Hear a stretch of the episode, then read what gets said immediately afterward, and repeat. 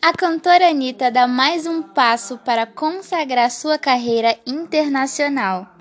A nossa carioca terá sua própria estátua de cera no famoso Museu Madame Tussauds de Nova York. A réplica da cantora ainda está sendo preparada para ser exposta no local, mas os frequentadores já puderam ter uma pequena ideia do que vem por aí.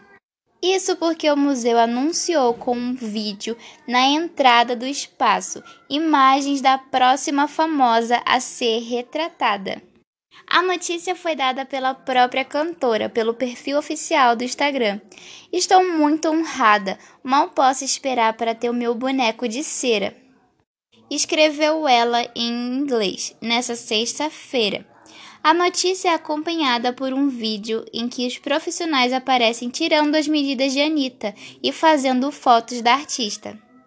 As realistas estátuas eternizam personalidades de todo o mundo e tem outros brasileiros como Pelé, Neymar e Alessandro Ambrosio.